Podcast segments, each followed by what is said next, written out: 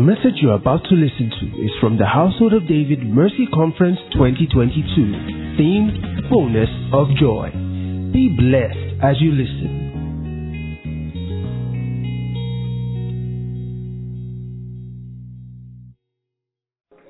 So this morning again, as we get set, let's welcome again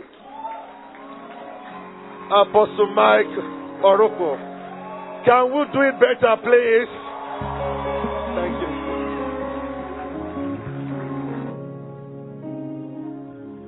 Hallelujah. Can you celebrate Jesus for God's servant and his wife, Pastor Shola Shumakinde? Thank you so much, sir. It's truly an honor. Give God praise. Hallelujah. You may be seated. God bless you.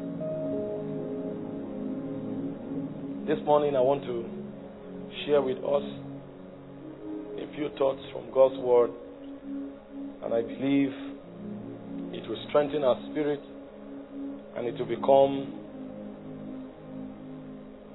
spiritual resources that would help us to make advancement in life. Father, we thank you for this privilege again to receive from you. We ask that you breathe upon this words and quicken them in our hearts, make them life, cause them to bring us illumination even as we journey through life. Cause these words to become the empowerment that brings us victory every day. And by these words, help us to become a joy of many generations. In Jesus' precious name. Amen. Um, we have to take it gradually like this so we can share. Because sometimes it becomes so intense that you flow in the energy and you may not necessarily communicate the truth. So this morning I want to share with us, but um, just a brief recap from what we shared last night before we advance. It's important for us to understand that um, we were built in a very unique way. And because of our unique design, our interaction with spiritual realities must be understood, must be practiced in order for progress, sustainable progress, to be achieved. When you just get aware or you become aware of things and run with them, you may not make sufficient progress. Because awareness may be at your lowest threshold. That's why I began sharing with us yesterday that our life and operation is in threefold. And these threefold are three different cadres. You may just become aware of something because you naturally, bodily interact with it. Meanwhile, the substance of that reality should flow from your spirit. And because you are interacting with it from your sense realm, you may not make a full profit of that which you have react, re, uh, interacted with. And so it's important for us to take time, pay attention, deeply interact with truth before we can make sustainable progress. And that's why I began by sharing with us yesterday, as the Bible clearly depicts in 1 Thessalonians chapter 5, verse 23. It reveals to us that we are three component beings. We are spirit, soul, and body. And so everything you deal with will operate either at the frequency of the body, or at the frequency of the soul, or at the frequency of the spirit. And I told us that is possible because there's a different life that powers the body. There's a different life that powers the soul. And there's a different life that powers the spirit. That's why the unbeliever who does not have spirit life is still walking. Because there's another life required for the body to be sustained. If a man is in the state of coma, completely unconscious, the body is still alive. The soul is no longer functional, but the body is still alive. And you can prove this from scriptures. In Leviticus 17, verse 11, it said, The life of the flesh is in the body. So the body has a life that sustains it. If you study Genesis chapter 2 from verse 7, it says God breathed into the man, and the man became a living soul. So there is a breath of life that sustained the soul. But in Genesis 2 9, the Bible revealed to us that there was a tree of life that God wanted the man to feed on for the spirit element of that man to come alive. So there is a life that powers the body, there's a life that powers the soul, and there's a life that powers the spirit. Now, when you are interacting with spiritual realities, all these threshold of life have their own levels of interaction. And so I said, for the subject of joy in particular, when your body is receiving satisfaction, which is a function of life ventilation, at the frequency of the body, what you have is pleasure. As beautiful as pleasure is, because pleasure is not a sin, when you are dealing at the spirit level, the byproduct can also be pleasure. In Psalm 16, verse 11, it said, In thy presence is fullness of joy, at thy right hand, pleasures forevermore. So, pleasure is not a sin, but pleasure is a ventilation at the level of the body life. And so, a believer is not supposed to function just at the level of pleasure. So, in 1 Timothy chapter 5, verse 6, the Bible said, Him that liveth for pleasure. That means if the summation of your life is at the frequency of the body, he said he's dead while he's walking. Is that a walking corpse? What is the scripture talking about? That means the frequency where reality dwells. That man is not making contact there. Even though he's breathing, he's functioning at the lowest threshold of life. And as far as the Lord is concerned, if that is all there is about that man, he is dead. She is dead. Whoever that person is, is dead while the person is living. And I said there's another level where you are regulated by circumstances. So when something good happens, you ventilate. When something bad happens, there is also a negative ventilation. So your life will be up and down. Your life cannot be up and forward only. It will become up and down because circumstances can change your state and disposition. When you function at that level, it's soulish. That's the level of happiness.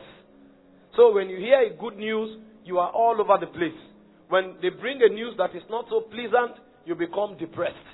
You fluctuate because you are functioning at the soulish level. The soulish level is regulated by circumstances. As good as that is, if your life is at the frequency of positivity, it's still not good enough because there will be no stability. So God wants you to come a bit higher to the level of the spirit because joy is not of the body. Joy is not regulated by the life of the flesh. Joy is not regulated by the soulish life. Joy is regulated by the spirit life. So God wants you to function at that level because the lesser is included in the greater.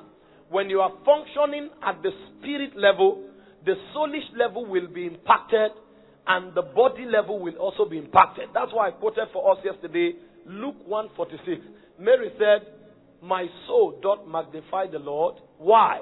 Because my spirit hath rejoiced in the God of my salvation. So when you are functioning at the higher level, it will impact the lower level. So Christians must of necessity operate at the level or the frequency of their spirit. When a Christian is functioning at that level, that Christian truly has joy because joy is of the spirit. When you truly begin to experience this, the first thing you discover is that your state no longer fluctuates. Because you will enter into God's zone. And so when you study a few scriptures that I'm going to be reading this morning, you will see believers going through the worst situation in life. Yet, it looks as if they are having the best of life. God's servant just gave us an instance a moment ago of Christians that came to their end. They were beheaded. While they were being beheaded, they were smiling and laughing.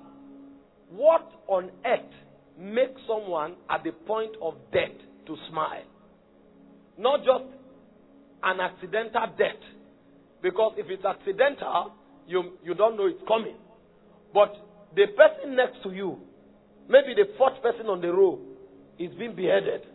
And while your eyes are open, the third person is being beheaded. The second person. Now, that's not your faith, right? But we are just talking about a frequency, an economy that people get into that nothing moves them anymore. That people are being beheaded until it gets to your turn. And while it's your turn, you are smiling. What, what, what frequency of existence is that? For such a man, nothing can move him because he's functioning at a realm you can never understand. It is only the activity of the Spirit that moves him. And truly, when you find such people, if they were to speak, you'll be amazed that while they were there, they've already translated. Because they are seeing the world yonder. They are working in an economy that gives them access to a world beyond this world.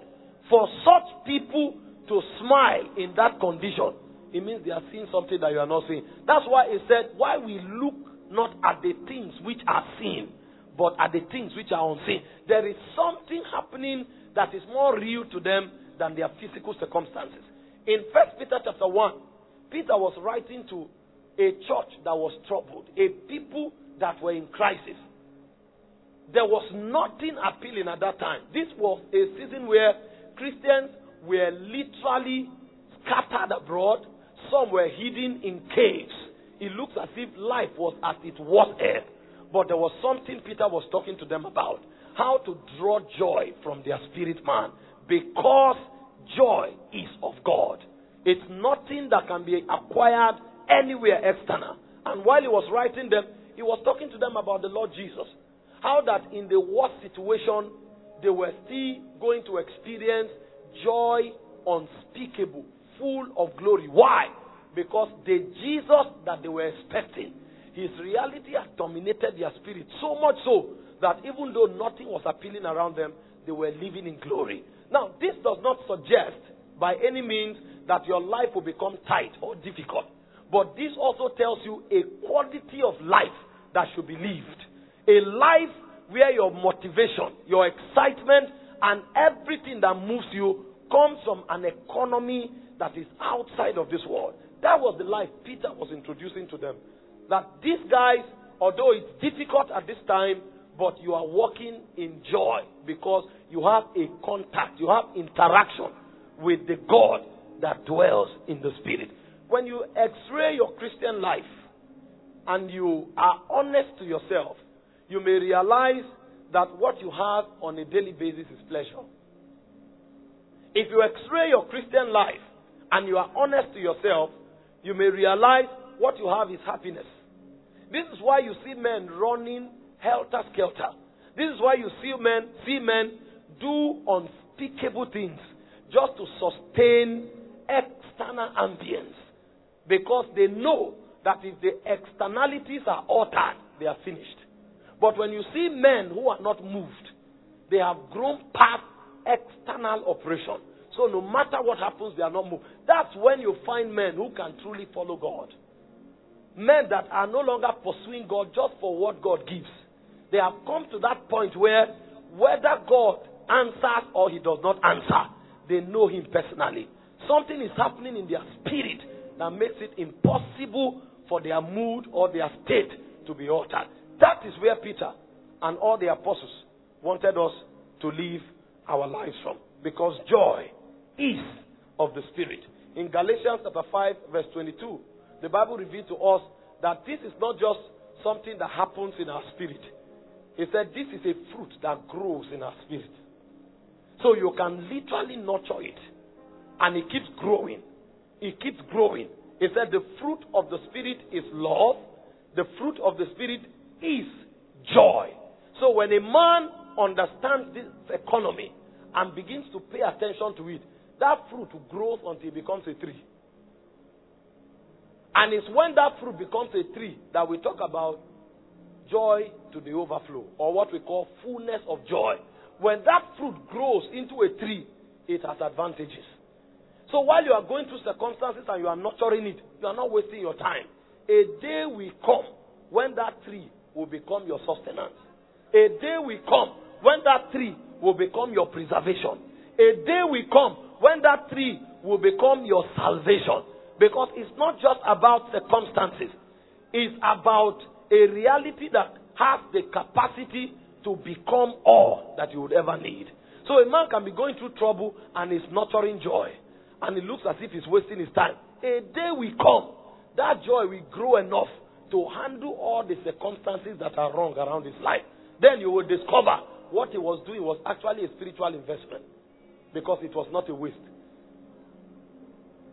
Joy is an insurance system, it never fails. The problem is that many times we don't nurture it enough. We are too carried away trying to balance the externalities, and we are not careful to pay attention to the ones happening inside. The intrinsic realities of our lives are more important than the extrinsic realities. If you pay attention only to the external, and the devil knows you are in trouble. Because every day you will be chasing something. But when you start paying attention to the inside, a point comes, the devil will stop wasting his time with you. Because he knows you have mastered how to abound and to abase. And because you have mastered it, you can now do all things through Christ, which strengthens you. At that point, things no longer happen to you. You now make things happen. There is a realm when you are trying to correct things at the external level, things can happen to you. But when you build this thing to a level, things start happening to you. You now make things happen. So when the devil throws his javelin at you, it becomes a platform for manifestation. Because the truth about life is manifestation is actually not on a platform like this. It's the circumstances of life that affords us the opportunity for manifestation. That's why I said the light shines in the darkness. The darkness comprehended it not. So when you are looking for a platform to manifest, you have not understood life. You don't need a physical platform like this to manifest. Every circumstance of life is an opportunity for manifestation. But for you to get to that level, you have to grow something in your spirit. One of it is joy. It's not a waste, it's an investment that must profit you. This is why the apostles emphasized it. To them, it looked as if the whole of life depended on it. In James chapter 1, verse 2, it says to count it all joy when you go through diverse, diverse, not one, not two, not three, diverse trials and temptation. How do you count such a thing joy? Because what's happening is an internal economy. So no matter what happens on the outside, it doesn't move you. When the devil is doing what he's doing, you tell him, wait, I'm coming. I'm just growing something. By the time it begins to germinate, you will see me in action. They come, they molest you. Don't worry, I'm growing something. They oppress you, you go back, you are crying. The Holy Ghost comes and says, Stir the waters. You are telling God, Can't you see what this person is doing to me? For one year, this person has tried to destroy my confidence. Keep building. For one year, everything that is rightly mine, they took it away from me. Keep building. And then you are asking, asking yourself, have God stopped answering prayers? No, He's still answering prayers. But there's a way He wants to answer this prayer.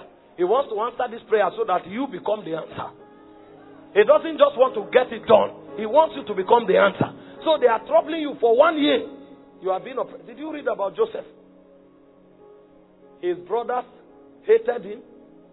That was not enough. They threw him into a pit. That was not enough. They sold him as a slave. That was not enough. Where he went to, he was now wrongly accused. All the evidences were against him. Don't believe physical evidences. Believe what the Holy Ghost tells you. The guy's clothes was with the lady. Why did you go to your madam's bedroom? How come his, your clothes was with her? All the evidences proved that he was guilty. The guy couldn't speak. He looked up. God, I thought. You say when people do the right thing, you will appear for them. The season of appearance is regulated by God. Have you been in that situation where you could not defend yourself? It's actually better you keep quiet because everything you say makes you look more like the guilty one. So you just accept the place of the victim because that's the safest place to be. The moment you try to defend yourself, you become more and more a culprit. The guy was quiet. They threw him to the prison. And it looked as if God will come in the night. God didn't come for 14 years. But something was being built. The day he came out, he was not, God did not just answer. he became the answer of his generation. There is a realm God takes you to that he doesn't answer your prayer. He makes you an answer to your generation. You see, until the time that his word came, he said, The word of the Lord tried him. The king sent for to lose him, even the ruler of the people. He made him lord of his house and ruler of his substance, to bind his princes at his pleasure and to teach his senators wisdom. If God answered him in Potiphar's house, would he have the stature to teach senators wisdom? It would have been too early. Some of the prayers you are praying, the answers are too early. God is telling you, build capacity. Build capacity. That's how spiritual things work. You don't have a car now. You are telling God, I must have a car this year. Then the devil will show you an offer. And then you take the wrong offer. Don't be circumstantial. Leave happiness and go for joy. Don't allow circumstance determine your mood. No matter what happens, build the one on the inside. If inside is okay, outside will soon be okay. But outside can be okay and everything is wrong on the inside. That's the difference between happiness and joy. It's of the spirit. Invest there. It doesn't come from anything, it comes only from God. I can tell you, happiness can come from a car, happiness can come from a family, happiness can come from people, happiness can come from things, but if it is joy, only God can provide it. Only God. Let me show you a few scriptures. We read one already. Romans 14, verse 17. Say the kingdom of God is not meat and drink. That means the kingdom of God is not happiness. It's not of external things. The kingdom of God is not meat and drink. It is righteousness, right standing with God.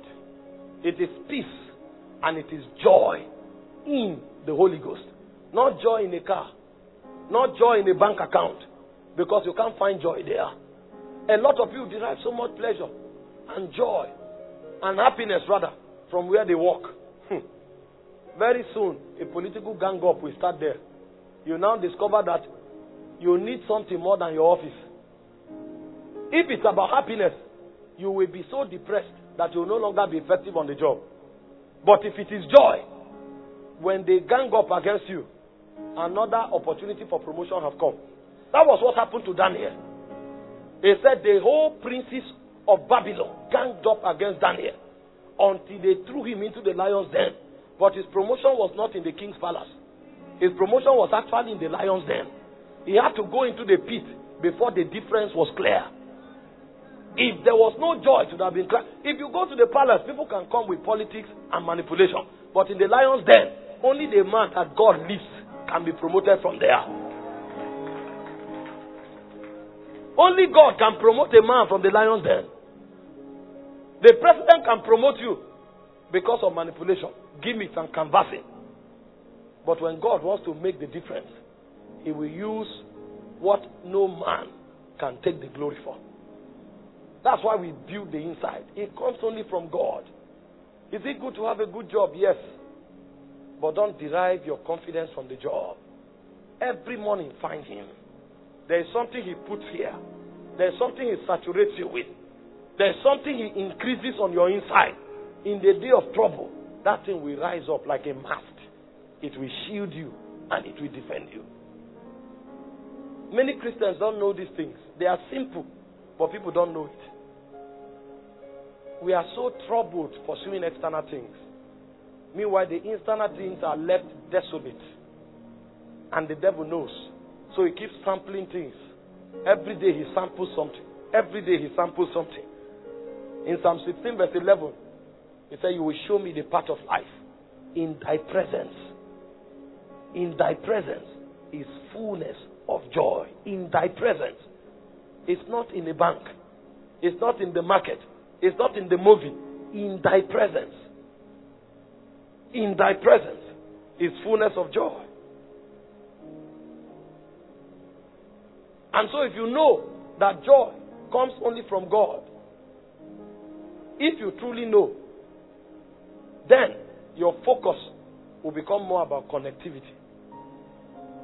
Your priority in life will become your connectivity with God. Many times, the things that make the difference in our life are the things we pay the least attention to. I'm trying to say this and bring it this way so you can bring your life into it and you will tell the difference. Do you see how many hours we give to dressing and looking good? Because we have more connectivity with our bodies. Do you know how many hours we put into the other things we do? And there's nothing wrong with it. If you compare the hours we give to our bodies, compare the hours we give to our jobs and other things, and compare the hours we give to God, you will tell where we are living from. And that's why many times we are vulnerable. Because we invest wrongly, we prioritize wrongly. You can be working and still be connected to God. So, what I'm talking about is not for you to go and resign and say, I'm going to the mountain to see God. That's not what we are saying. What we are saying is not for you to leave your beard and become like Elijah. You are no longer in the Old Testament. But we are saying, with what you are doing, you can still prioritize God. So while you are on your job, you can be speaking in tongues. Thank you, Holy Spirit. The people around who know what is happening. You are deeply connected while you are yet walking because you know where your true advantage lies. Until a man realizes that joy comes only from God, he will not make God priority. And a man who truly realizes this and makes God priority becomes a victor because he will grow joy until joy will come to its full. When joy comes to the full, a few things happen. Let me read them for you. Number one, joy to the full becomes a provoker of victory, perpetual victory in life, regardless of where you are. You know, God designed this this way so everybody will have a buffer. Because if these buffers are not there, a man who is born into a, a poor family is finished. If these buffers are not there, a man who is wrongly placed, either by natural selection or by the crisis of life, is finished. But God designed this system so that wherever you find yourself, you are not disadvantaged. That's why these things are intrinsic. So long as it's on your inside, you can create the change you are looking for. So it doesn't matter if you are in Lagos or you are in Kano. It doesn't matter if you are in Texas or you are in Afghanistan. Anywhere you are, you can begin to create your change from within you. So when you grow joy to the full, the first thing joy does is that it gives you continuous victory regardless of where you are or what is happening around you. Isaiah 35, verse 10. And the same scripture is literally replicated in Isaiah 51, verse 11. He said, And the ransom of the Lord shall return and come to Zion with songs and everlasting joy upon their heads. He said, They shall obtain joy and gladness, and sorrow and sighing shall flee from them. You know, your first defeat is not external, it's internal. He says, So when a man begins to build joy, sorrow, and sighing, he didn't say the man will attack it. He said they will naturally flee because this man has become a victor in experience. There is something you carry that causes evil, uncertainty, everything that destroys the quality of a man's life to naturally leave you. If you don't have these things, you can pray a lot of religious prayer. I rebuke fear. I rebuke sorrow. I rebuke this. You keep rebuking, nothing is happening. He said, but when you build joy, he said, even when you are not praying, these things will advise themselves and they will leave. So, victory will begin naturally from within you. Naturally, victory will flow from within you. Most of the crises in the lives of people is a revelation of their natural state on the inside. When you see a man frustrated, when you see a man failing, when you see a man defeated, before you find out the condition, talk to him. You will see that his soul structure is already messed up. So the manifestation around his life is a revelation of his soul posture and structure. But he said, when you consciously build joy by sustaining your connectivity with God, he said, what will happen is that there will be a re engineering of your inner man. Sorrow, sighing, grief, anxiety, fear will naturally flee. When that happens, then it will reach the external aspect. And that's why you have Habakkuk 3 from verse 17. Although the fig tree does not blossom, it has moved from the inside, it has come to the outside. Because now that you are re engineered, you are now looking at your circumstances. And then you now realize your circumstance no longer has the power to control you. Although the fig tree shall not blossom, neither shall there be fruit in the vine. The labor of the olive shall fail, and the field shall yield no meat. The flock shall be cut off the fold. There shall be no herd in the store. Yet, the man has been corrected on the inside. So the outside can no longer affect him. So you see victory moving from one level to another. First, the soul is reconstructed. The reconstruction is so firm that natural and external happenings can no longer affect him. Nothing is working, yet I will rejoice in my God. I will joy in the God of my salvation. And then he moves to the third level. Joel chapter 1, verse 12. He moves to the third level. Joy no longer is just a stabilizing force. Joy now begins to change things around him. Because this scripture reveals to us that everything is dry because joy is absent. So when joy returns, everything returns. So the first is that the soul is reconstructed. The second is that the reconstruction is so firm that nothing can affect him. Then the third is that this reconstruction begins to change his world. This reconstruction begins to rebirth things, begins to reproduce things. And suddenly, the man that was in lack steps into abundance. And then you ask him, How did you do it? Joy did it. How did you come about it? Joy made it happen. I read the scripture for us yesterday in Romans chapter 4 from verse 18. Abraham was impotent, Sarah was barren. Look at Abraham's condition. Abraham did not only pray, he prayed. Abraham saw God. God spoke to Abraham. He said, I am your shield and your exceeding great reward. Abraham didn't stop there. Abraham was applying covenant provisions because we saw at least that Abraham gave tithe of all. So Abraham was doing everything a believer should do. Imagine you prayed and you didn't just pray, you had an encounter with God. You didn't just have an encounter with God, you had an encounter with celestial beings like Melchizedek. And then you apply kingdom principle. You are still impotent, your wife is still barren. You would think when I pray and I hear God, things will change. This man did not just hear God, God appeared to him. But the depression of his soul could not allow the power of God find expression. Until a point came, he now understood the place of joy. And he said, Abraham staggered not at the promises of God through unbelief. He was strong in faith. He started rejoicing and giving thanks to God. Instantly, barrenness vanished impotence vanished, a child came forth. Could it be that the lack of joy in your life is what's stopping the finger of God moving? Could it be that the lack of joy in your life is what has kept all the prophecies that have come to you not to manifest? Have you seen people in church? Even yesterday when we were all dancing, you'll be amazed. You'll find some people, they'll stand like this.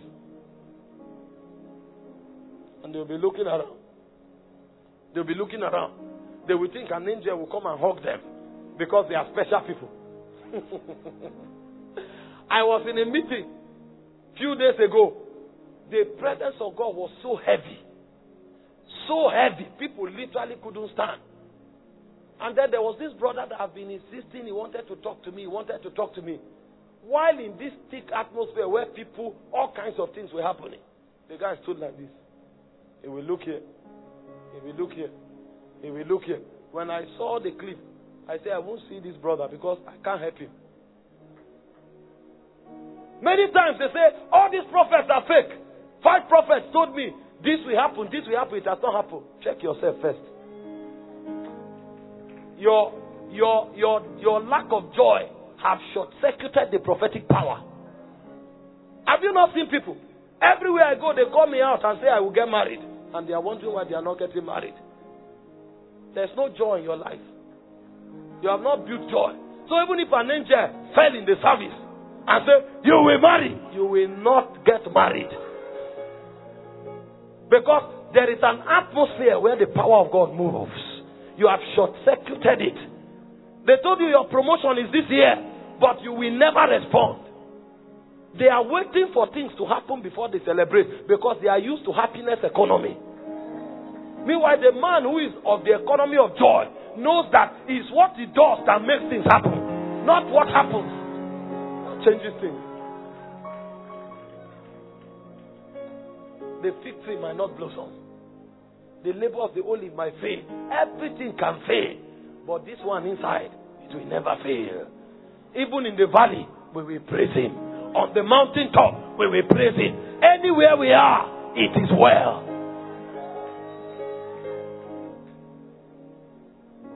When you function like this, even in the wilderness, you can turn that wilderness to a forest. People will come around you and say, Is God biased? Why are all these things happening to you? I pray more than you. Prayer is not the only thing that produces results. I fast more than you. There's no argument about it. But there are secrets I know you don't know. You wait to see before you celebrate. I celebrate to see. Some persons have so negated joy that they don't know how to smile anymore. Some, if they want to smile, looks as if they are afraid. It, it, it, doesn't, it doesn't look like a part of them. So when people are laughing, if people look at them and it looks awkward, then they will do like this. They don't know it's a cage. When you understand this, whether you feel like it or you don't feel like it, you burst out in laughter. Glory to God and prospering on every side. That's how we make progress. Because joy is a provoker of victory. When you see a man full of joy, things can never go wrong. Because even if things were going wrong, he will correct it. He will correct it. The shout of the king is in the midst of his people. As they shouting, sometimes angels will lose traffic. The glory, the atmosphere, and the joy are, we begin to attract beings from other dimension, And then you find energy levels changing. And then you are wondering what's happening. He has created an ambience. You want to constantly have victory? Then put yourself on the lane of joy. Don't let anything steal your joy. If your joy is taken, everything is taken. In Lamentations chapter 5, verse 15, it reveals to us if your joy is gone, everything is gone. You will see it with time. It said, The joy of our heart is seized, our dance is turned into mourning. The moment joy ceases, everything ceases. And so, if you want to keep things working, then keep joy alive. That's the secret of victory. Some people come, they pray in the church, they fast for 40 days in the church, they kneel down, and they come to church. That morning, they are expecting that the, service, the, the auditorium will be full. They now see 10 people. While they are on the altar preaching, they are asking God, why? Lord, what have I not done? They are so embarrassed with their own service. Sometimes they come, ah, Jesus, is this is this still ten people that are here? They will tell assistant pastor preach today. They are waiting for the auditorium to be full, and then they are overflow. Then they will come with agbada and you'll be dancing. You will have that vision in your head. It will never manifest. The men that broke through when they were five, they danced as if they were hundred thousand. And when hundred thousand came, they didn't notice it anymore. Some people collect their salaries and they come and start questioning God. For how long will I be at this level? You will be there because you have put yourself there. You will be there for a long time. Maybe it's at 70 that you will wake up. But if you don't want to be there again, even if it's 10,000, as you collect it, you are dancing and dancing. And somebody is imagining what's going on here. Because the God that brought 10,000 can bring 100,000, He can bring 1 million. And while I'm yet waiting for 1 million, I will dance with 10,000. The amount can't determine my state. I determine the state of things. And the way I do it is by celebrating. It's a provoker of victory. You may be a plumber. Don't worry. I know you studied metallurgical engineering. While you are doing your plumbing job, be giving thanks. After a while, somebody will look at your dance step and recruit you to Julius Ventures. It's after they employ you that they will find out what is your class of degree. They don't know these things. The biggest things in Christianity are the simplest. That's why many fail. It's too simple for them to understand. They are looking for the complex things and they never make progress. You have gone to every conference, you have gone to every prayer house, but the moment you come to your home, your home is a grave. If you activate the atmosphere in your house for one week, the impact may be greater than 10 conferences you have attended. I'm telling you. I'm telling you. The angels followed you from the conference, but they can't enter your house. When they come to the gate, everywhere is gloomy. We are in the wrong address. We can't come here. What's going on? You receive impartation from the biggest men of God, but the anointing can't come with you because you choke it. Somebody is coming from church, they just dance as he's entering the house. They say, Oh, this is my son again. This is my husband again.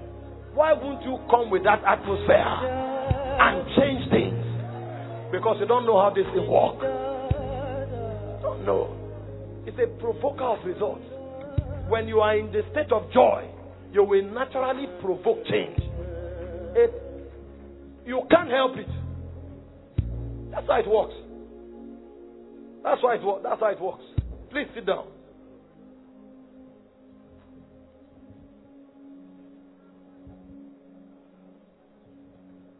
Joy provokes victory. I read to us yesterday. Even the depressed, Isaiah 55, verse 12, he said, I know your circumstance, I know your crisis. He said, but when you go out, ensure that you go out in joy. He said, For ye shall go out with joy and be led forth with peace. He said, And the hills shall break forth before you in singing. Do you know what scatters the hills? Is the prayer of faith. Oh. So this scripture is telling us that a state of joy is equivalent to the prayer of faith.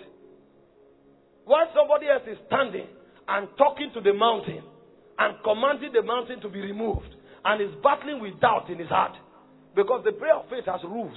He said, number one, you must speak to the mountain. Number two, you must not doubt in your heart. Number three, you must tell the mountain to be removed. Before you kill doubt, you may meditate on scripture for one year. But the guy who comes with joy, he doesn't need to talk to the mountain. He doesn't need to tell it to be removed. He doesn't need to battle with his heart as he's just dancing towards the mountain. He said the mountain itself will break forth before him.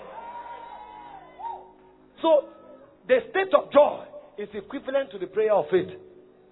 I discover I may not have enough faith like Bishop Oyedepo. He may look at a mountain and say, Get out! Me, when I come, I'll shake like this. Because my faith may not be able to carry it, I will substitute it with dancing. Because now you don't need to check who has more faith. You don't need to check who has more experience.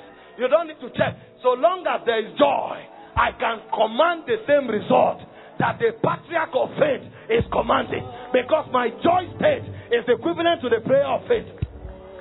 That's why they will see you and say, How can this small boy do this? When did this start?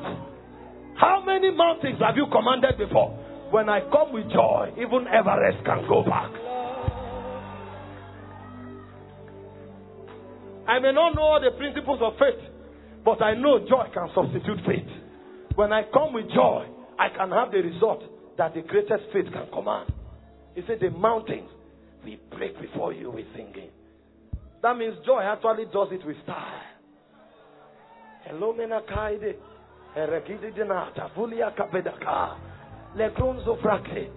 The man of faith will pull out the mountain. But when the man of joy is coming, the mountain will be going with a dance. they say you are 40 years old. You can't get married anymore. You have gone past menopause. And then you start joining in the Holy Ghost. You start joining in the Holy Ghost. Then the person that comes works with Chevron, is a manager, is a young man, is fresh, tall, handsome. And then the person comes begging, begging, please help my life and get married to me. That's what it means. It's with joy. It's with joy. I'm 40 years old. I should be looking for a man. But when the mountain breaks with the dance, men will be looking for you. And then you are wondering, what happened? Joy has made you younger because your youth shall be renewed like the eagles. You want to have success and victory with time. Add joy to your menu and see what God does. Oh, you will wonder. You will wonder. They say you they have rejected you from having a job for 10 years. And all of a sudden, you introduce joy. And then somebody tells somebody about you. And you don't go for the interview. And then they give you a job with a car. And then they are telling you, how do you want to do the work? Do you want to work from home? Or you want to go to the field? And then you are wondering, Lord, what is this? Joy is embarrassing you with victory. Because the mountains, they will not just move they will break with thinking. That's what joy does. Is it good to pray? Yes. Is it good to fast? Yes. But brothers, sisters, add joy to the menu and see how joy can decorate your life. Sometimes we get religious even with our praying. So religious. If we are praying, we must look angry. You come for prayer meeting, everybody is frowning to pray. Sometimes in the place of prayer, you are just laughing in the Holy Ghost. You are laughing, you are laughing, you are laughing in the spirit. oh, oh, oh, oh. Ah, oh, oh my God, my God, my God. Hey.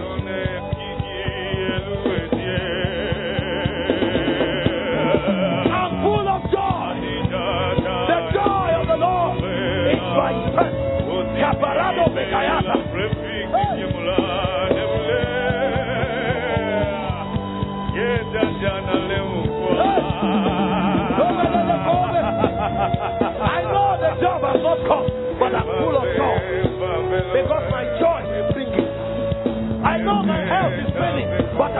joy because a merry heart walketh more than blessing. Oh my God. I know what I'm looking for. I'm not seen it, but I'm full of joy. I'm full of joy. So full that when it comes, I may have to be home.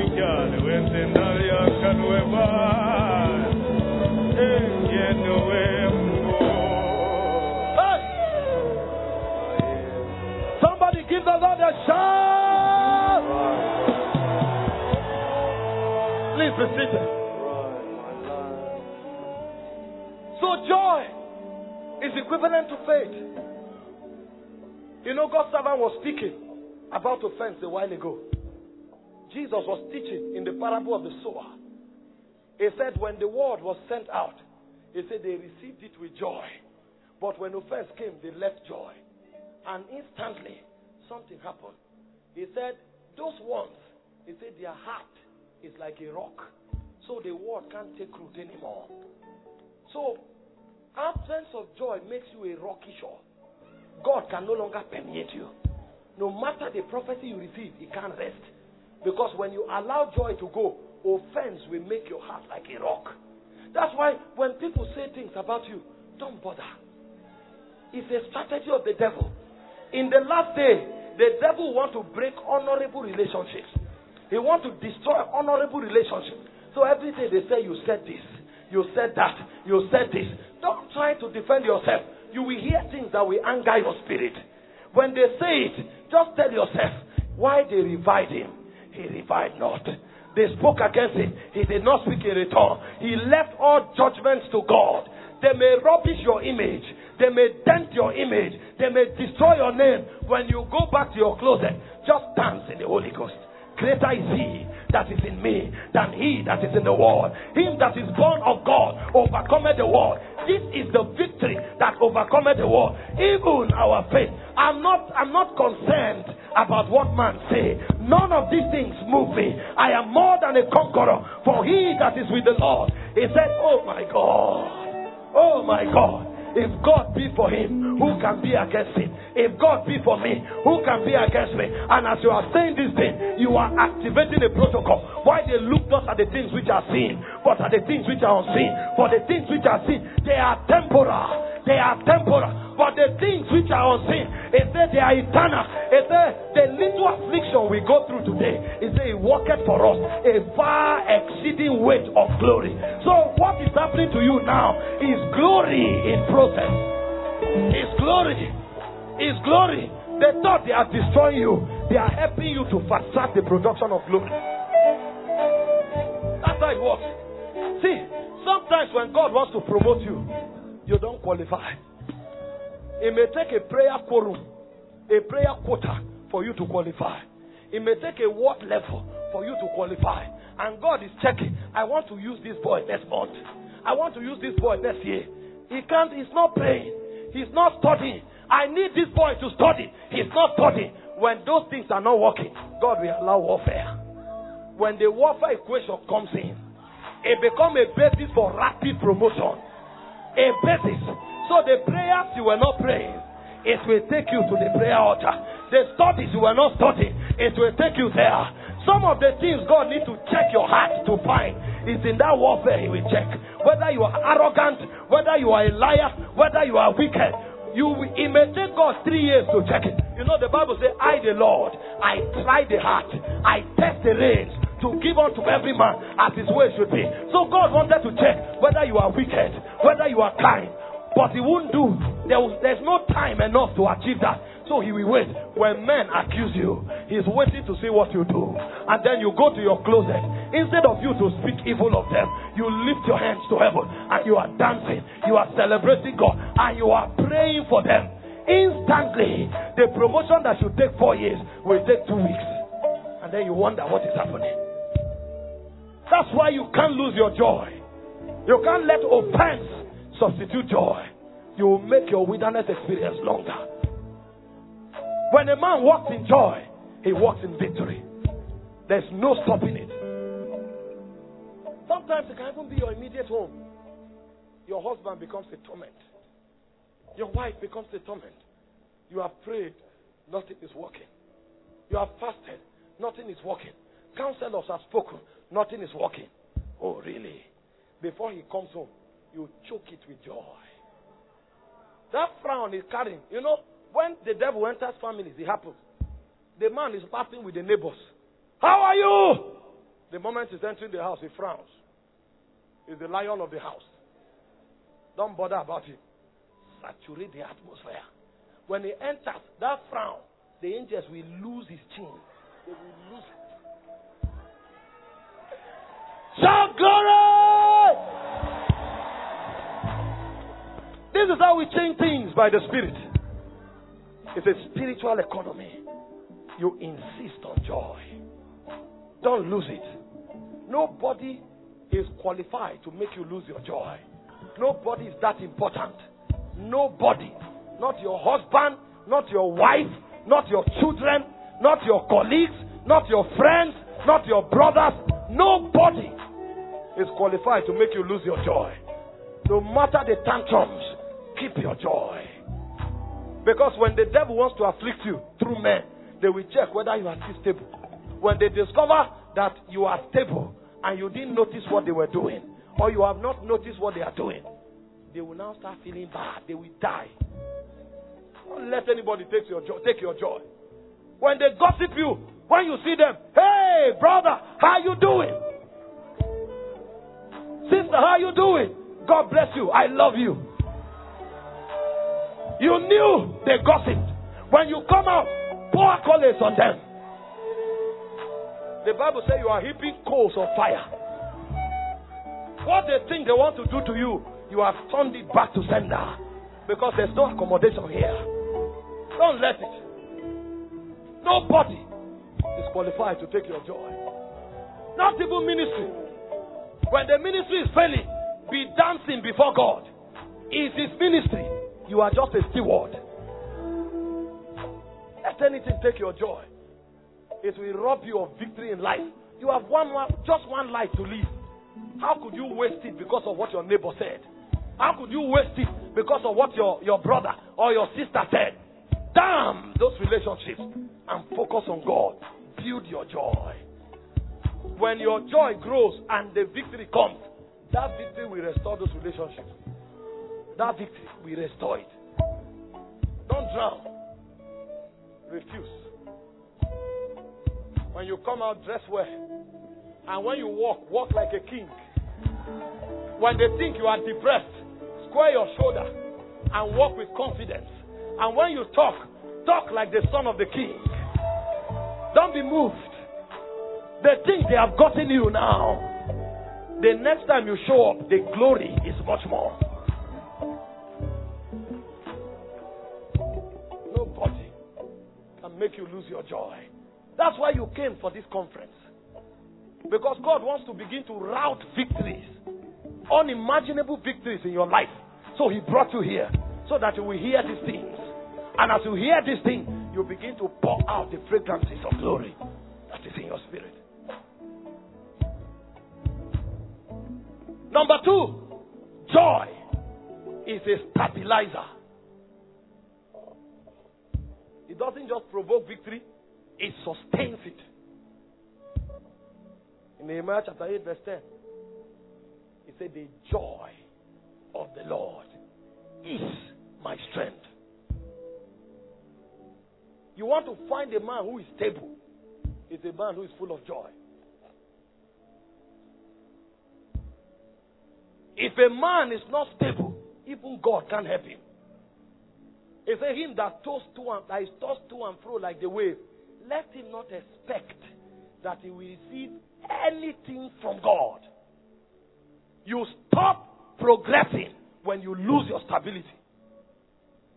And the only way to keep your stability in the vast vicissitude of life is to sustain your joy. Gustav read the scripture now. Hebrews 12, verse 2. Jesus went through the worst situations of life. He said, But for the joy that was set before him, you won't have the stamina to despise the shame until there is something you are looking at. And that thing is called joy. When that joy manifests, it can manifest as glory, it can manifest as power, it can manifest as favor, it can turn to anything. Life will want you to fluctuate. Today you are here, tomorrow you are there. So you lose stability. And if you lose stability, no blessing can find you. Because even God Himself, who is the all knowing God, can't find you. So He said, Don't expect that you will receive anything, evil from God. So, one of the greatest things joy does for you, for a man, is to bring stability into his life. The whole world can choose to be against you. Be stable. You are not the first. Do you know how Jesus fulfilled destiny? He fulfilled destiny on the cross. Even the people he healed turned against him. But he never changed. He kept his stability. Because there was an internal economy. Keep joy and keep stability. Keep stability and keep progress.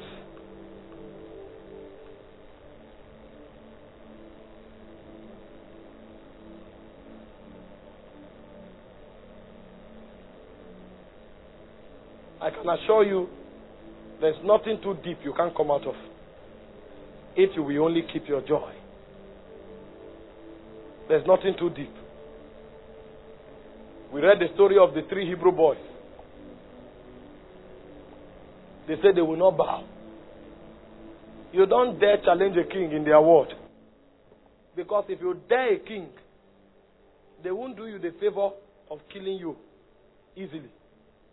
They will invent the most wicked way of death. Because that's the only way the anger and the wrath of the king will be appeased. If you die casually, the king will never, he will die of pains. So they, they said the worst way of killing a man is to throw him into fire. He said, no. Until you can hit the fire seven times. It was so hot that those who threw them were burnt off. But these guys had something. Even in the fire, they were dancing and praising God. There was too much stability. And it was in that state that the fourth man appeared. Guess who saw it first? Because the people who want to kill you, they are watching for your downfall. Every news that comes from your quarter, they hear it because they are waiting for bad news. They will pray it, they will prophesy it, they will talk it, they will hope it, they will think it. So they are hoping that evil will soon come. Even when you are in the fire, you are dancing. And then suddenly, because they are the first to notice, they will no longer notice you. Who is the fourth man there? Was it not three men we threw into the fire? How come there's a fourth man? Because when you begin to dance, you invoke heaven. Angels can come. The Lord Himself can come. That's how you win. You want to remain in victory forever. Keep your joy. There is something stability does to sustain victory and progress. You may think you're on a cruise mode. If you lose your joy, there's a big problem.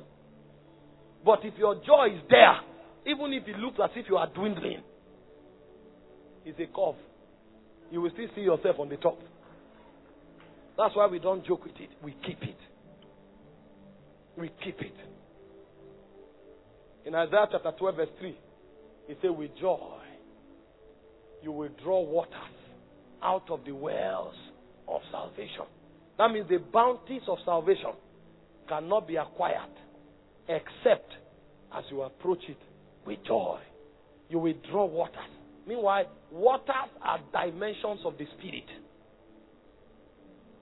As you are journeying through life, when you keep joy, the core where you need wisdom, the Holy Ghost is your wisdom.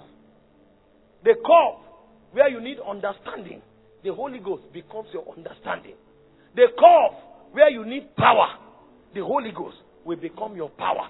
Because upon him is the Spirit of the Lord, the Spirit of wisdom, the Spirit of knowledge, the Spirit of counsel, the Spirit of understanding, the Spirit of might, and the Spirit of the fear of the Lord.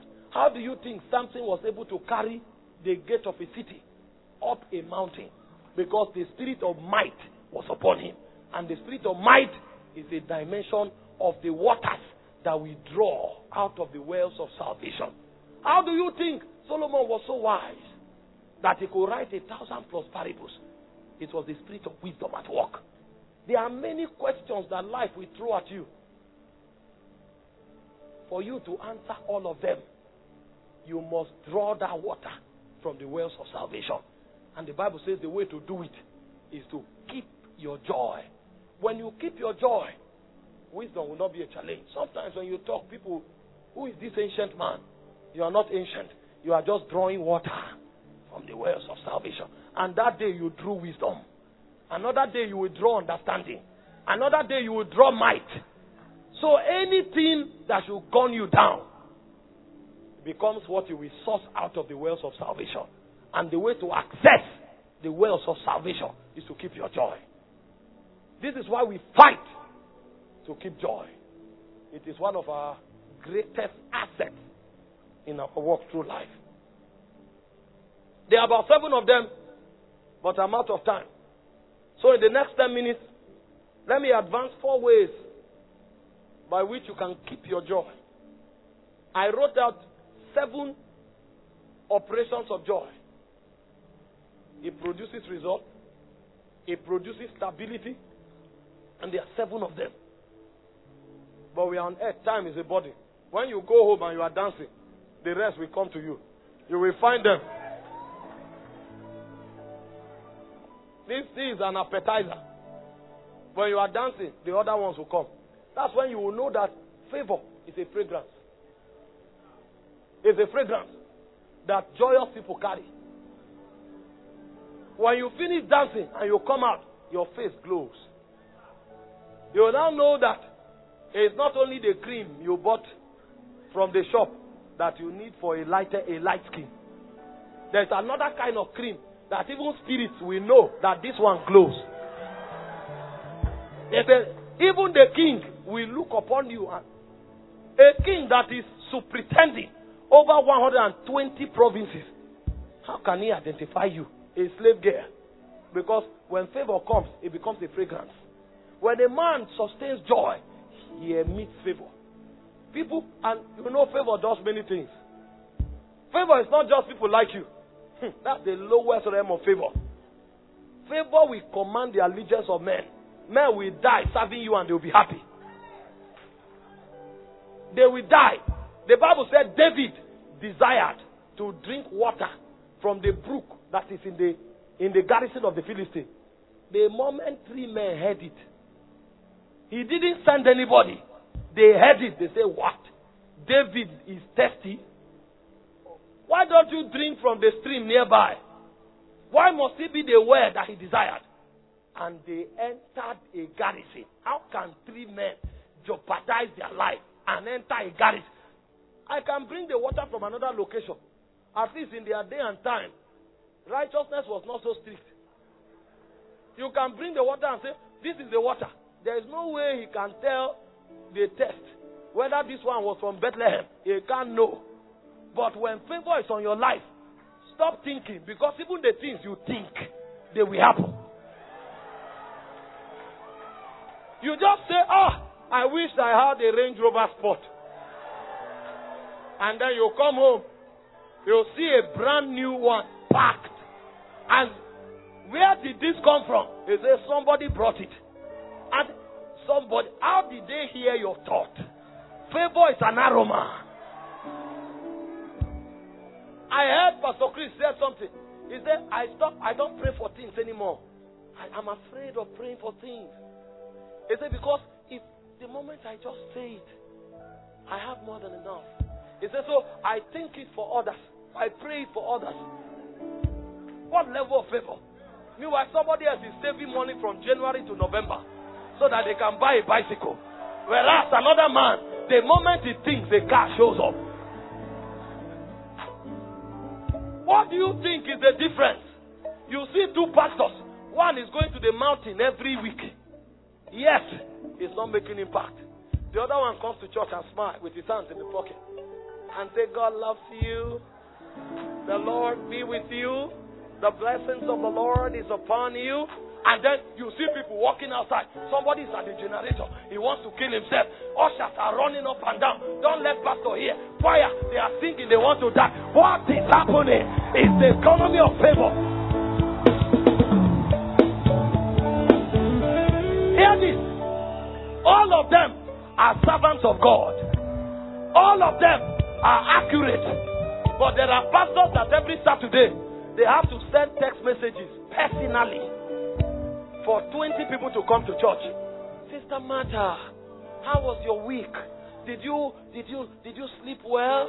Please remember that service is tomorrow. Tomorrow Martha will still not come. Meanwhile, there's another pastor.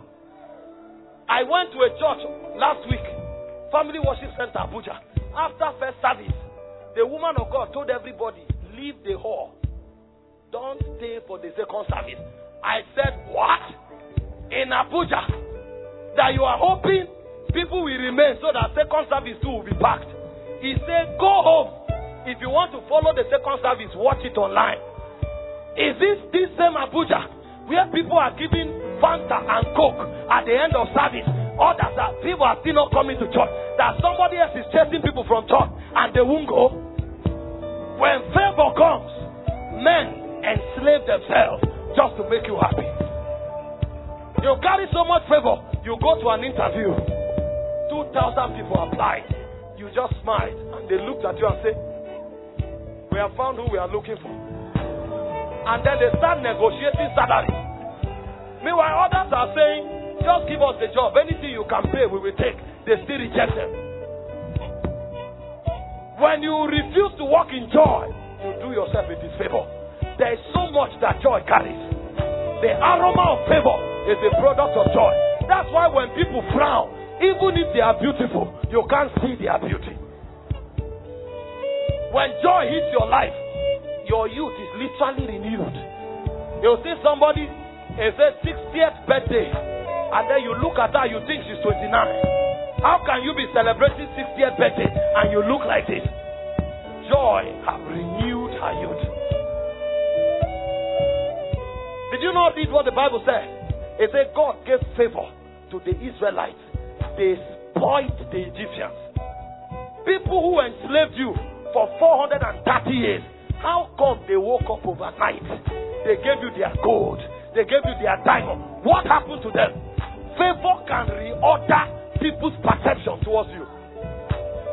Your enemies can become your slaves because you have won the perfume of favor. And all of that is a product of joy. There are some people walking Every staff under them is stealing from them. They set CCTV cameras everywhere. They are still stealing. If they carry offering basket, they must put CCTV camera where they are counting because money will go. Whereas there are others, they don't even know where the money is. They, uh, people will guard it with their life and make sure they bring it. Because when favor comes, favor is a defense. The things joy does, you can't even exhaust it. Please sit down. How then do you keep your joy? Number one, you want to keep your joy perpetually. You must stay in the presence. I can teach you about it. You'll be excited, but this will only trigger a desire. For you to walk palpably in joy, you must develop the culture of staying in God's presence. We have quoted it again and again, and I will yet quote it. Psalm 16, verse 11. In thy presence is fullness. It's not some, it's not partial, it's not partly.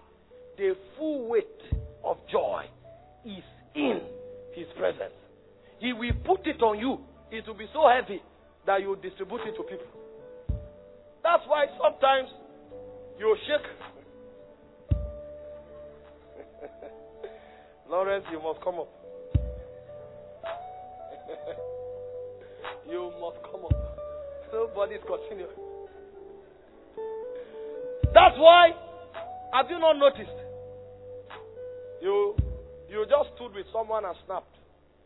And because you snapped with that person, all of a sudden, doors begin to open for you.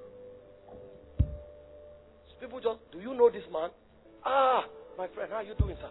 Um, people just start being nice to you because they saw you with somebody. Because when somebody is walking in joy, the things that flow from him is contagious. There are many forces that make for your advantage in life. One of it is honor. And honor, when a man walks in honor, you can spend from his resource and he will not be depleted. As I'm with Pastor Shola now, if I leave here now, my the way people see me will, will increase. My rank will increase. They'll say, Ah, you mean you preach for Pastor Shola? No, no, if he can preach for Pastor Shola, then let's invite him. Because of the economy flowing from there. He said, without every contradiction, the less, the lesser is blessed of the better. That's how you, you, you grow in this kingdom. But for you to come into that level of progressive increase by joy, he say you must dwell in his presence. When you stay there, one of the things that rest upon you is joy. And when joy rests, the tributaries flow. In John chapter 15, verse 33, he said, In this world, you will have many tribulations. He said, But be of good cheer. I have overcome the world. There are many people that think there's so much joy in their office. There's no joy there. You may have happiness from time to time. But Jesus has already vetoed the world system, of which your office is a part.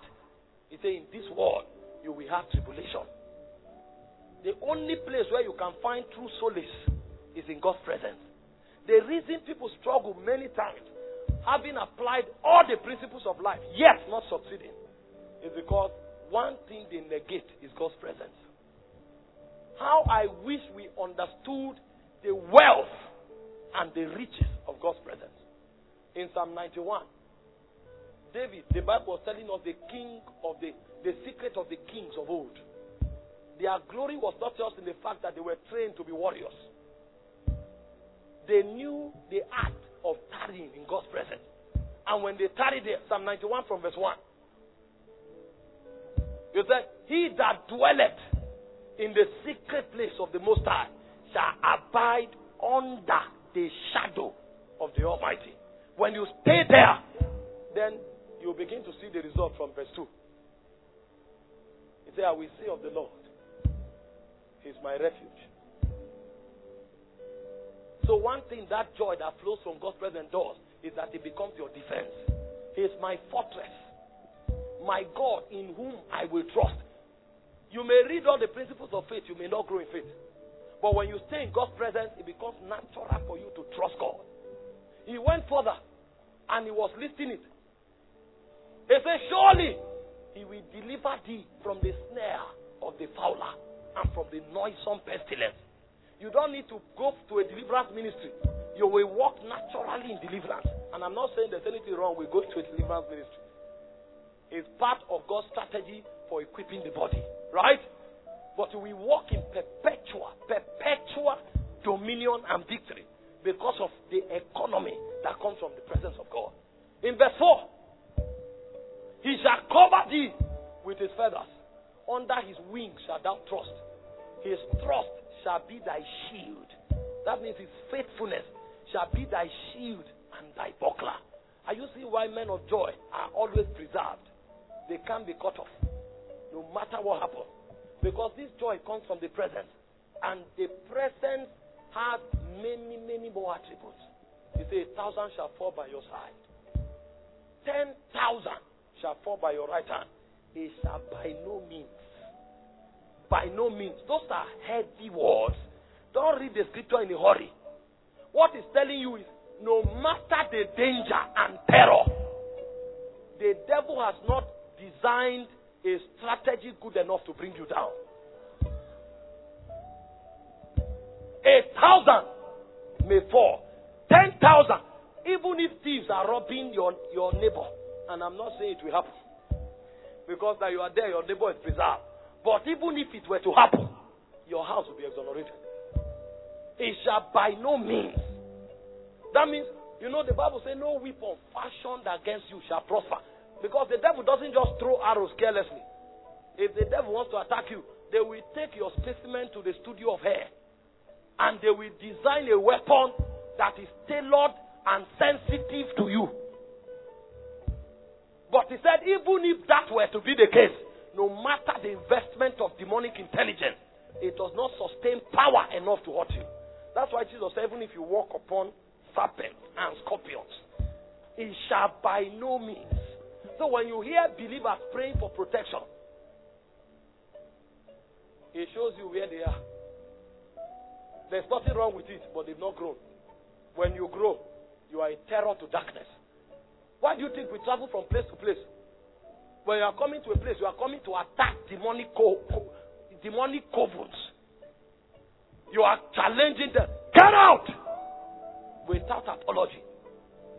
Because you know nothing shall by any means. But for you to walk in this level of assurance, he said you must make the presence of God your dwelling. That's why when he rounded up, he said, Because you have made God, even the Most High, thy habitation, no evil shall come near thy borders. When Christians struggle with the presence, they are denying themselves access to their absolute insurance. Because the presence of God is your absolute insurance. And one of the things that flows from there to make it an experience is joy.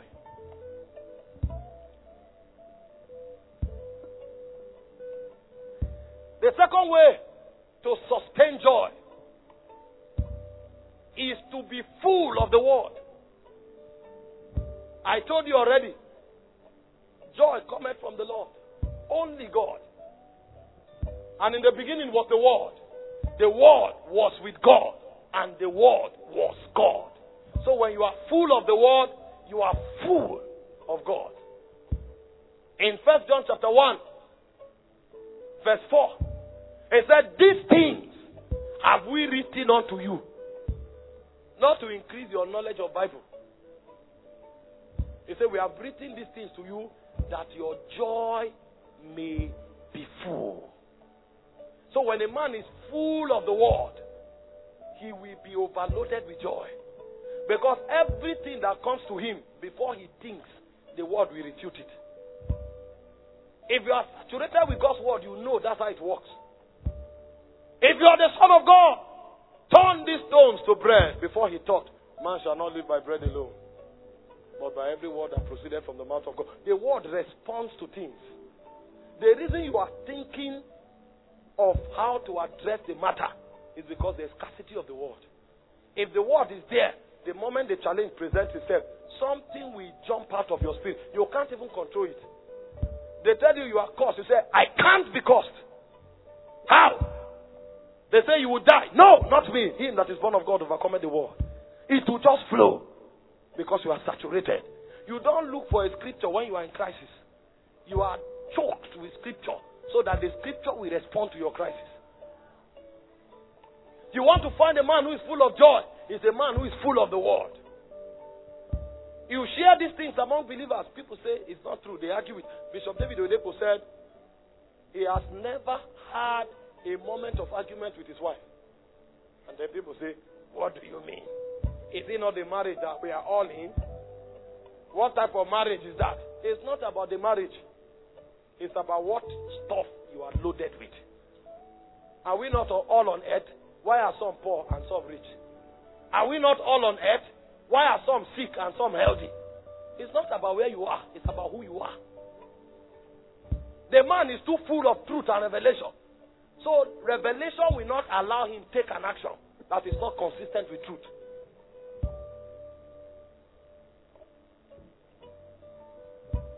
You want your joy to be uncontestable? Then you have to nurture it with the word. The word is what preserves your joy. Every area of your life where there's no joy is a place the devil can exploit. That's why in Ephesians 4:27 it says, "Giving no place to the devil." The area of your life that is not guarded by the word is a place you have given to the devil. He may not be there now, but when the evil day comes, he will show up.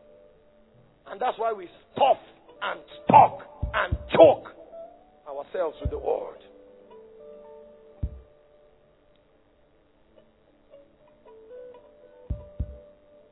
The third way to keep your joy is by constant fellowship with the brethren.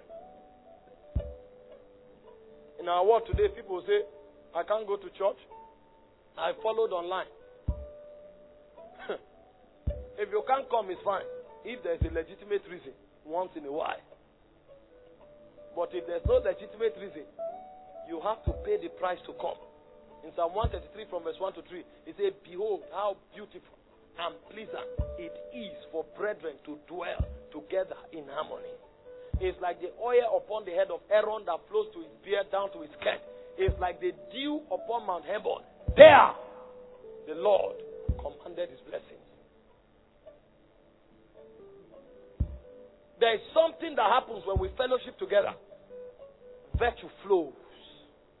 There's a networking of virtue. That's why the church is not a place you can compare with any other. And when you go deeper in fellowship, you will discover your brethren are not all on earth. Because you have come to Mount Zion, the city of the living God, to an innumerable company of angels, to the spirit of just men made perfect. There's a level our fellowship ascends to that men like Paul and Elijah and Enoch begin to walk into the building. And when they come, sometimes they whisper to you. That challenge you are going through, when I went through it, this is what I did. And then you now say, Oh, I now know what to do. You didn't know Enoch whispered into your ear. because this is a mystical union. We are not alone. You come into some service, and then suddenly you see Elisha. And then he comes to you and touches you. Your prophetic antenna becomes sharper. You don't know what happened to you. You go to the next meeting, you are prophesying at a forensic level. You are wondering, is it because I fasted yesterday? You didn't know the wealth that you entered when you came into the fellowship of the brethren. Even Jesus needed it.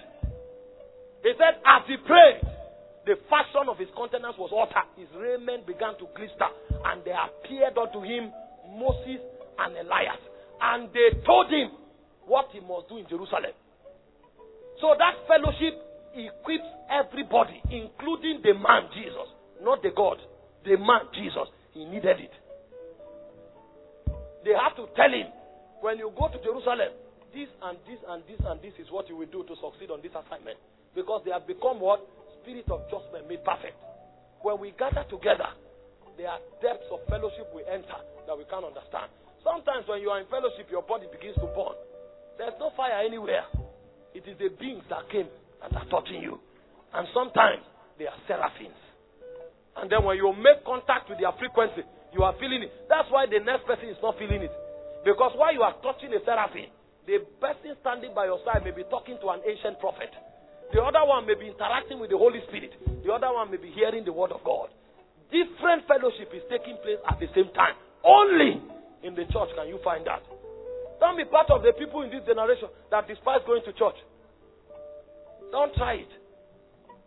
I encourage you. Even if you go for a conference, go and visit a prophet on the mountain, go to an apostolic conclave, return to a church.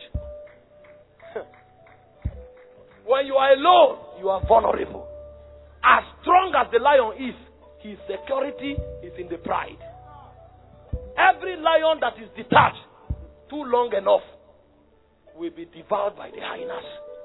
Because the pack of the hyena they are not intimidated by the beard of the lion. So long as it's alone, they will come in their number. Even lions too can be killed. But that only happens when the lion is alone. You despise church. You now have an encounter with an angel. Or you, you, you know the Bible now. When you come to church and pastor is preaching, you are like, well, those are weak revelations. By the time uh, a sudden evil before you, you will now understand it's not just about the revelation, it's the company that you are working in. In this apostolic age, people don't go to church again. They cross their leg and they hear five messages. They say, Yeah, my soul, my spirit has been fed. I'm strong now. When they see people going to church, they say they are babes. Don't let any apostolic move take you out of your church. Remain planted in your local church. That's where your security is. All the apostolic meetings you go for, do you know anybody? There's no communion there. Everybody came to receive an encounter and go back. That's why you can go to an apostolic meeting for one year. Nobody knows you. Because there is no connection between brethren there. That's a mountain of encounter, but you need a church to be preserved. How many apostles call you? How many apostles do you have problem and you chat and they respond? How many do you call and they pick? They came to set you on fire. The fellowship is in your local assembly. You say, I met Apostle A, I met Apostle B, I went for this conference. In the day of trouble, you discover you are alone and naked. That day, you will call the apostle 30 times, he won't pick. Even if he meets you in another meeting, you will always need to introduce yourself. When an apostle comes, everybody line up to sow seed. Meanwhile, they've not sowed any seed to their pastor for one year.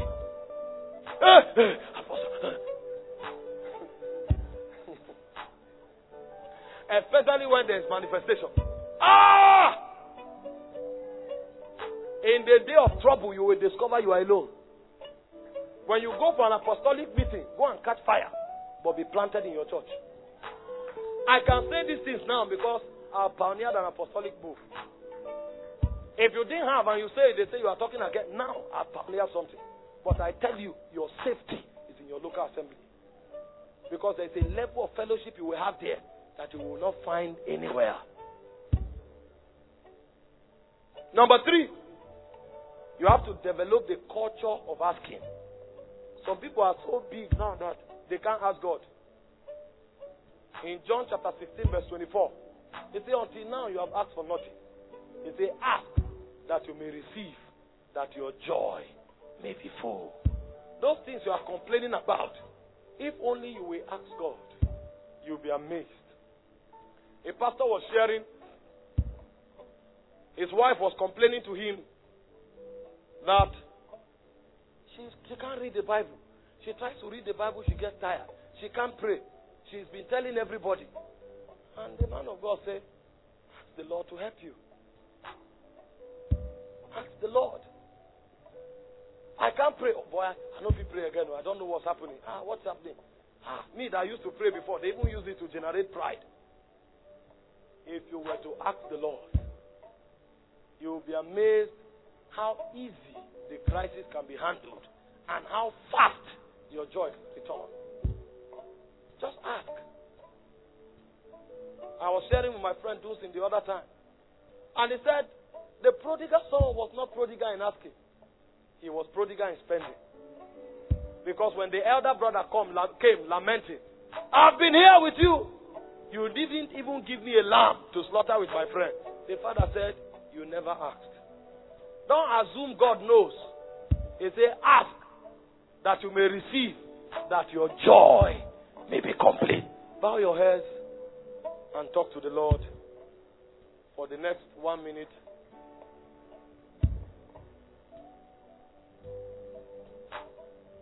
Absolute insurance is couched in the economy of love. Love only in the economy of joy. Joy only exists with God. And so to have joy, there must be a connectivity or a real relationship with the Holy Spirit. When you begin to walk in joy in its full measure, it becomes a provoker of victories. It becomes a stabilizer and it becomes an, a resource for production of favor in your life. And so, therefore, you must fight to keep your joy. And the way to do it is to tarry in God's presence, be full of the word, engage in the fellowship of the brethren, and always ensure to ask. Talk to the Lord as He fills your heart this morning with joy.